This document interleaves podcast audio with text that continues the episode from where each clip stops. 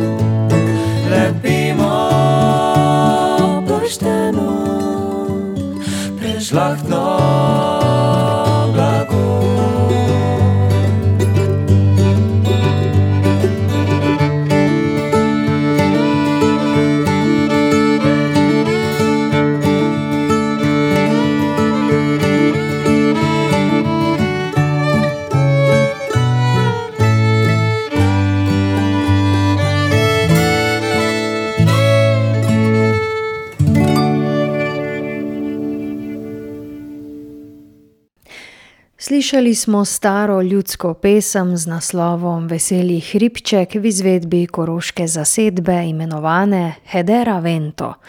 Akustični trio je dobro znan po etnoritmih, njihova glasba pa vsebuje filozofije esperanta kot mednarodni jezik, ki ni nikogaršnja last, pa elemente džeza, bluza in latino glasbe. Avtorji svoja dela poimenujejo kot nekakšen preplet ljudske in avtorske glasbe.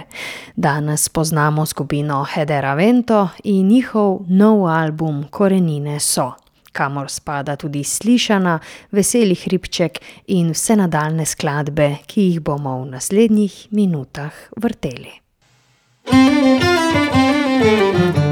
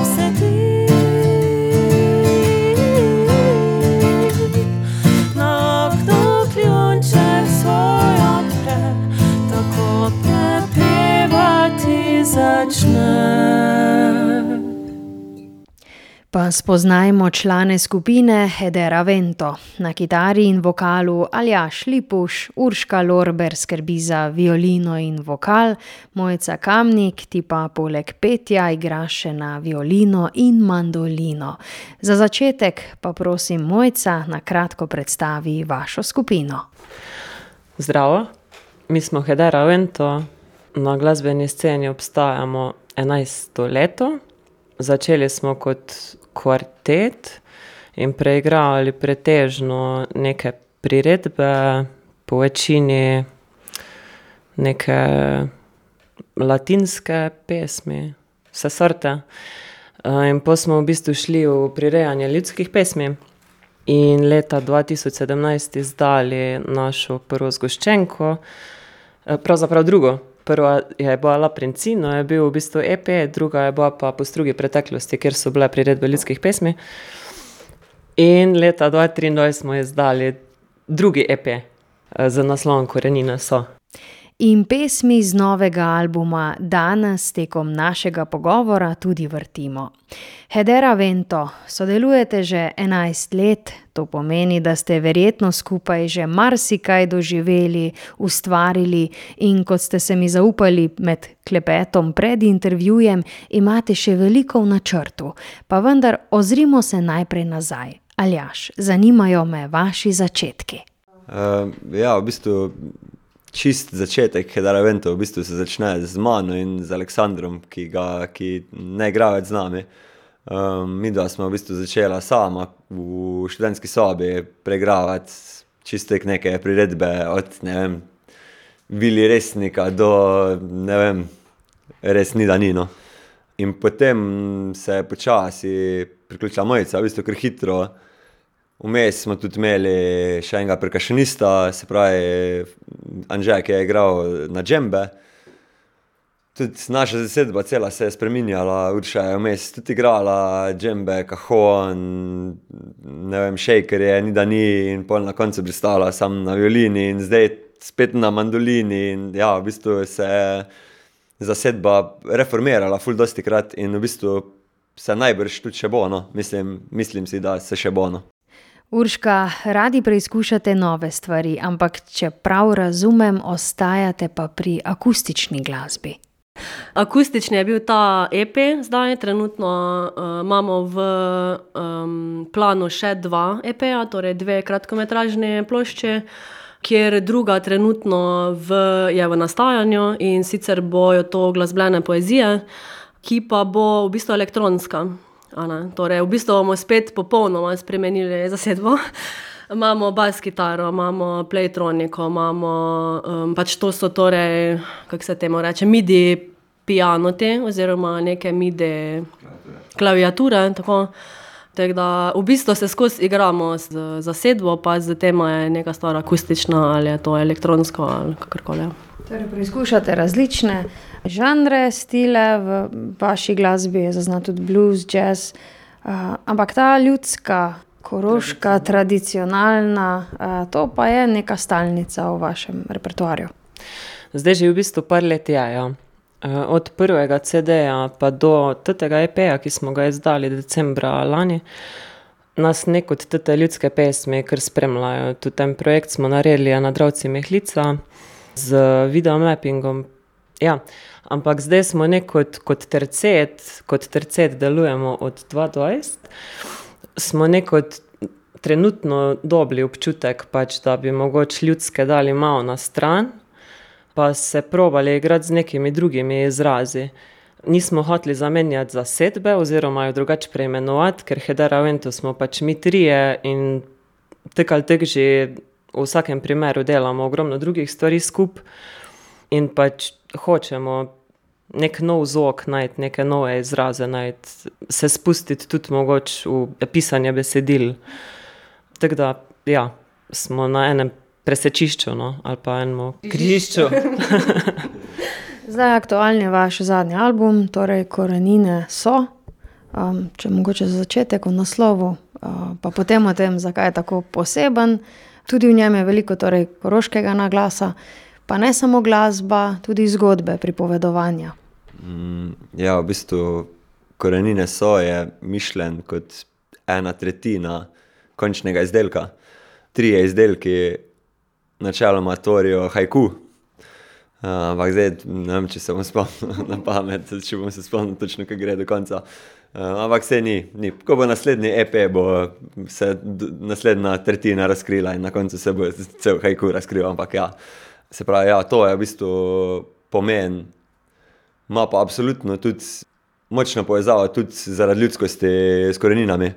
Mislim, da če se prav spomnim, je tudi to bil nek povod, zakaj smo v bistvu prvi del naredili ljudski in so korenine, um, oziroma korenine so. Ljudska na prvem EP-ju v bistvu je večina koroška, razen ene, ene pesmi.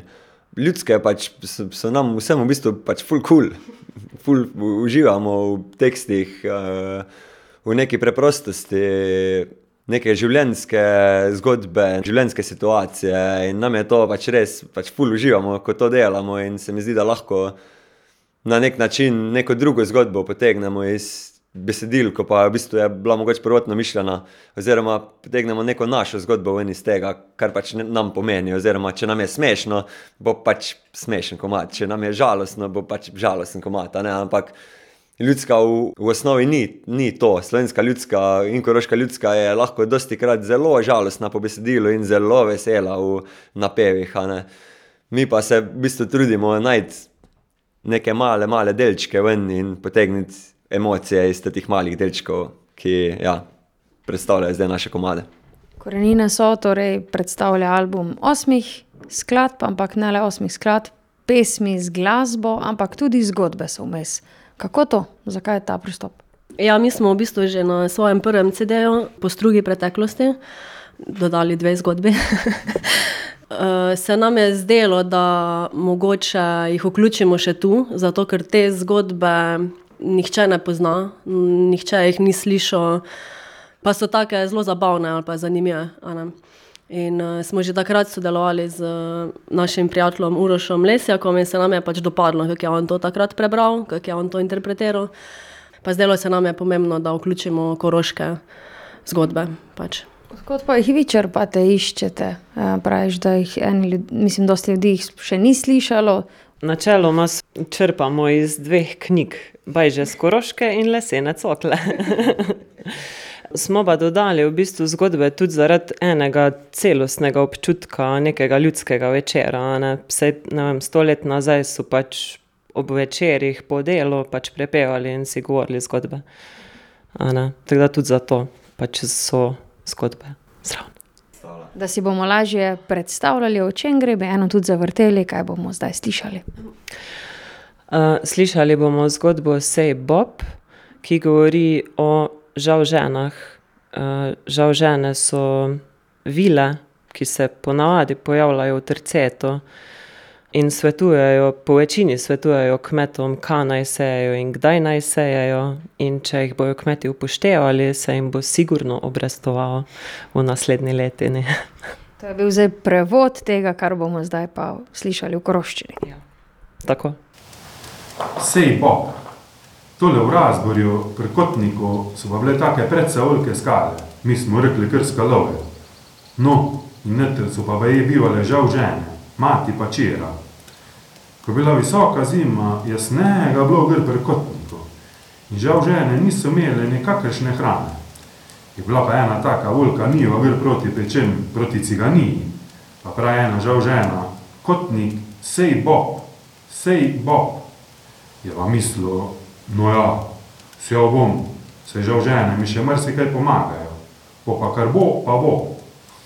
Vse je tisti Bob in voda, ker je strma niva, manj je znano, ki je, je tisti Bob šel ves na rob. Na rob se je zakotalil. Drugo jutro ga ostane kotnik, gre gledat, pa niti enega Boba več ni bilo. Spomladi se je pa začelo delo, so se mu pa zahvalile in celo leto je imel tek uspeh pri kmetiji. Vse mu je ratal, kar je vsel. To je bilo povorjeno njemu za trud. Jaz sem kot otrok gr na ciganiji navril na tek. Tesko je tako en pušman, je pa mama me gr gnala. Jaz sem bil še šola, pa pravi, zdaj pa gremo gledat skalovje, ko so žal žene bile nete. Voda vse radovedno grem to, to testo skalovje, je pa res bilo tako, da bi si lahko vrate gre nataknil. Te pa pravi, Bog ve, a je le res bilo. Mami pravi, ja, včasih je vse sorte dogodilo. Je bilo mogoče, ko je res. Meni se zdi zanimivo tudi to, da pač uporabljate ravno te besede, ne, žal žena, jagri, repna župa, skalovje. So to besede, ki jih verjetno Korošci poznajo, kaj pa mladi, med mladi Korošci. Njim verjetno te besede niso več tako znane. mogoče glih repna župa, ne, ko je verjetno dandanes noben več ne kuha, ne. Ampak jaz mislim, da mladi Korošci, da nimajo toliko problema, no, z narečjem kot takim. se mi zdi, da tudi imamo dosti nekih kantavtorjev na Koroškem, ki to vseeno še dandanes pač peljejo naprej. in se mi zdi, da tako Korošci smo kar tak, zaveden koroški, narod, no, in se mi zdi, da uporabljamo to, da tudi, ne vem, ko greš kam, rečeš: "Jaz bom pa koroško govoril, ne." Ne bom, ne vem, v Ljubljani govoril slovensko, ampak bom koroško. Da se mi zdi, da se mislim, da se tudi mladi v bistvu dosti uporabljajo koroščino in da nimajo problema z jeziki. Je pa res, da imamo nekatere pesmi v res, res stari koroščini in smo se tudi mi mogli kar namatrati, da smo iz tega razbrali, kaj dejansko se hoče povedati pač v besedilu, a ne. tako da s tako koroščino pa, mislim, ki je tako na dnevni bazi uporabljamo, pa mislim, da ne. In kako so sprejeta vaša, besedila, vaša glasba v tujini, ne vem, nastopali ste v Celovcu, v Bratislavi, pa ste zapeli po koroško. Načeloma smo bili, sploh v Bratislavi, zelo presenečeni nad odzivom. Tudi se nam je prvič zgodilo, da je prišla mlajša punca in se hotela slikati z nami, to se nam ni zgodilo še nikoli v enajstih letih, a ne, da bi se kdo hotel res slikati z nami, in je bila ful presrečena. Mislim, kar se mene tiče, mislim, da je glasba v redu sprejeta vsepovsod.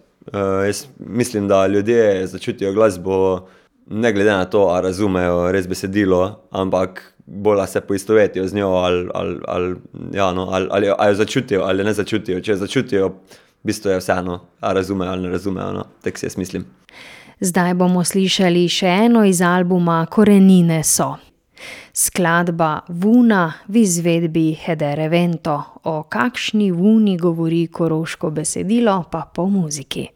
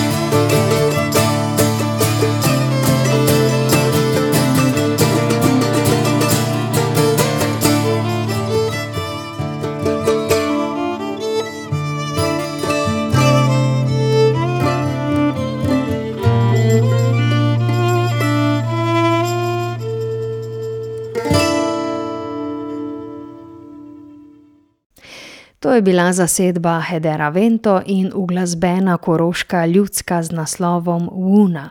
Z mano Mojca Kamnik, Aljaš Lipuš in Urška Lorber. Prosim za razlago o tej pesmi, zakaj ste posneli tudi videospot Una, torej Mojca, prosim za podrobnosti. Ne vem točno, kako smo se v bistvu odločili, da bomo mogli za ta videospot mm, posneli oziroma kako bomo mogli za tako mat posneli video spot, ampak enostavno v neki točki je bila odločitev.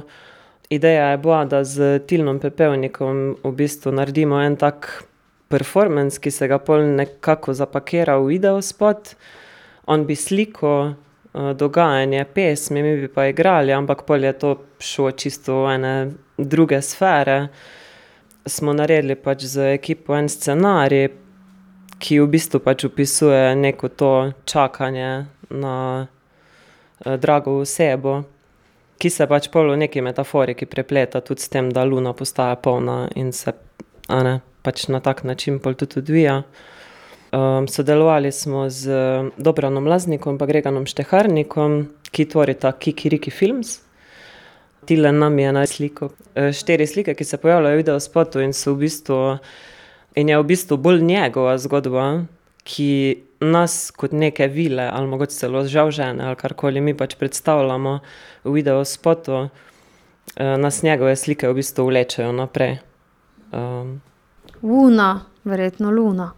ja, Una pomeni luna, ampak to je, to je ta, mislim, da je to ta komad, s katerim smo mogli z besedilom se kar ga prilagajati, a imam prav? Spraševali smo se, a je Una zunaj, kaj točno, ne, kaj je zdaj to za en kontekst, ne, v katerem cajtu je ta beseda se uporablja, ampak pol smo nekako si odgovorili, malo raziskali, da je pač to luna. Bom rekla, da mogoče kaki starejši še uporabljajo Una, načeloma pa se uporablja kar luna. Ko smo igrali v Črnomlju, se nam je tudi zgodilo, da so razumeli, da ko mi pojemo Una, da pojemo volna, ker očitno, ne, oni rečejo temu volna. Pa spoznajmo še dva člana skupine, ki sta sicer nekoliko bolj v ozadju, ampak jima gredo velike zasluge za nastali videospot. Tilen in Žiga Štajerca v koroški zasedbi, prosim, povejta svojo izkušnjo. Kolikor vem, je to vajin prvi videospot, zato me zanima, kako sta to doživela, kaj je bila vajina vloga in če se nam na kratko torej predstavita. Ja, jaz sem Tilen Pepevnik, sem slikar samouk, primarno se ukvarjam z akvarelnim slikanjem.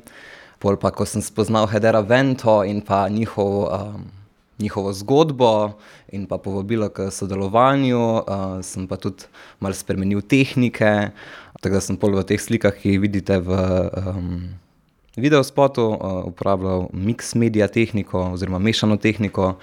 Torej nova izkušnja zate. Tako. Pa zate? sem Žiga Seljak, sem bil v vlogi kostumografa. naredil sem kostume za videospot Una. Torej kaj nosijo žal žene, kaj nosijo vile? Izgledajo ko ostanki strganih starih cot. Ja, vizija je bila, da naj bi oni bili vile slash Nordic people. In pol tukaj nekaj v kombinaciji z vsem tem je prišlo do teh kostumov. Ja, to je bilo prvič zame, da sem kaj takega delal. Izkušnja je bila pa tudi kar zelo pestra. Od tega, da je to štiriindvajset ur trajalo praktično, od čudnih lokacij, mokrih poti. Zanimivo je bilo, ja. Videospot Una je na ogled na spletu, zdaj pa zavrtimo še eno z albuma Korenine so. Slišali bomo skladbo Jager in Hedera Vento. kakšen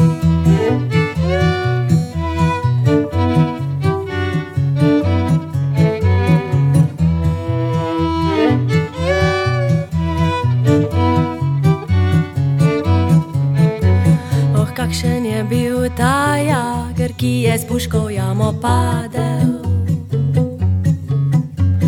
Zajčki so skakali, so jagra pokopali, pokopali. jagra,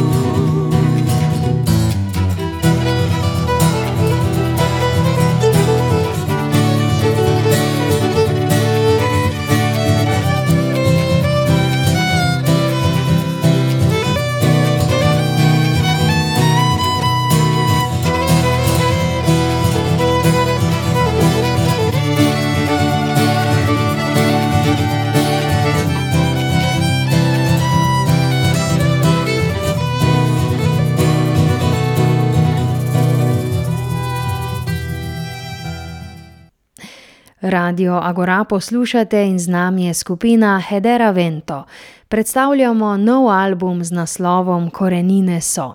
Zasedbo sestavljajo Aljaš Lipuš, Urška Lorber in Mojca Kamnik. Kot smo povedali v začetku oddaje, sodelujete že več kot deset let, pa vendar iz vaših druženj nastaja vedno nekaj novega, nekaj inovativnega, nekaj, kar gre zelo dobro v uho.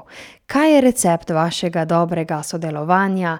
Družite se tako poslovno kot zasebno. Verjetno niste le sodelavci, ampak zelo dobri prijatelji. Predvsem to, po moje, no. Mislim, smo zelo povezani, veliko razmišljamo skupaj, veliko ostalih stvari delamo skupaj.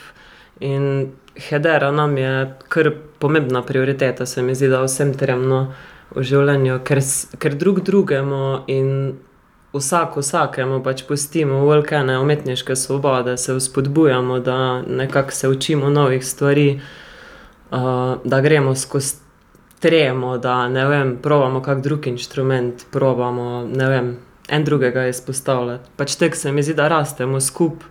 V bistvu smo se v neki točki nehali obremenjevati, a govorimo trdo koroško ali ne. Ne, zdaj pač gremo, ne vem, špilat v Kamnik ali pa v Črnomelj, pa pač govorimo tako, pač je. A ne, tako. Govorimo zdaj, ja. Tako govorimo zdaj, ne. Nekako pač nismo, kaj jaz vem. Ne, mislim, pač, da smo en moment dosegli, ko pa niti nismo se zares zmenili, ampak samo en, mislim, da je bil en koncert, en špil, ko smo si po špilu rekli: "Stari, to je bilo the best, pa to delamo danes naprej in to je to." A ne. Ja, v smislu ne nekega načrtovanega povezovanja programov ali pa ne vem kaj.